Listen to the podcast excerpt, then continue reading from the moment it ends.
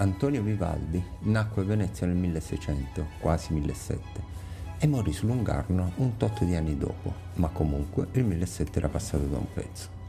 Fu un famosissimo pizzaiolo viennese di origini napoletane per parte di padre e veneziano per parte di madre.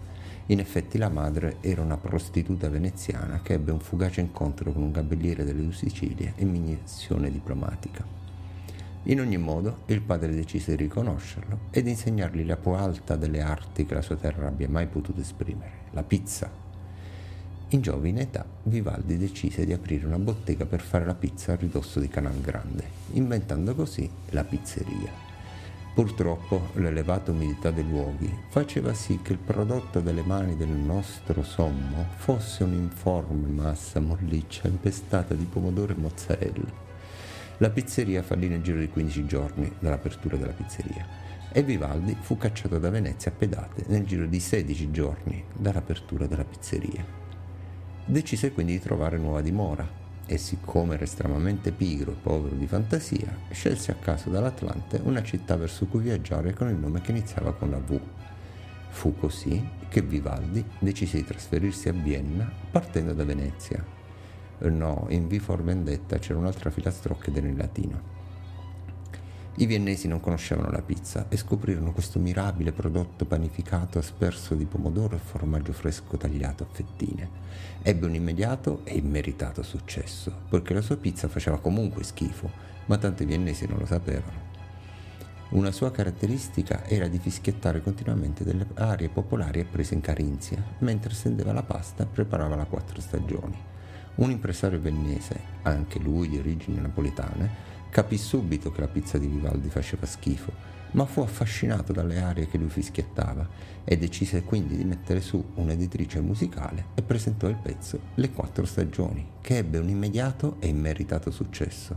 Siccome Vivaldi, o per la pizza o per le musichette che fischiettava, si fece un sacco di soldi, decise di iniziare a godersi la vita e iniziare a girare il mondo.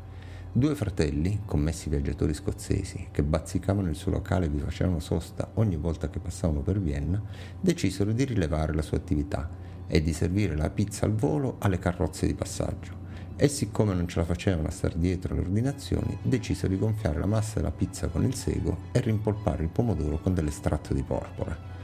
I due fratelli si chiamavano McDonald, ma non avevano nessuna parentela con Donald Duck, all'epoca conosciuto in tutta Europa come Paperino. Come è, come non è, Vivaldi fece ancora più soldi e decise di viaggiare per l'Italia che lo aveva così brutalmente esiliato.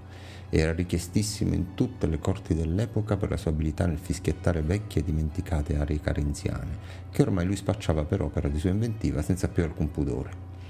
A un certo punto della sua vita, dopo aver tenuto un concerto a Firenze, passò il dopo concerto a mangiare panini con la trippa sul lungarno e a sbronzarsi con vino del Chianti, già allora adulterato con il primitivo pugliese. Se non che, preda dei fumi dell'alcol, essendo una serata particolarmente piovosa, il fiume si era ingrossato a dismisura e minacciava di traboccare dagli argini. Prontamente gli amici di Bisboccia di Vivaldi cercano di metterlo in guardia dal pericolo del fiume, ma parlavano in toscano e Vivaldi non li capiva. E il fatto è che, essendo ubriachi, cercavano di salvare Vivaldi gridandogli delle supercazzole che lui non capiva, ma neanche loro. In tutto ciò, Vivaldi fu convinto di vedere Noè che si avvicinava sull'arca per antonomasia e decise di raggiungerlo temendo che fosse arrivato il diluvio universale, cercando quindi di mettersi in salvo. Non mancò molto che il fiume traboccò, travolgendo a morte Vivaldi e il carretto del venditore dei panini con la trippa.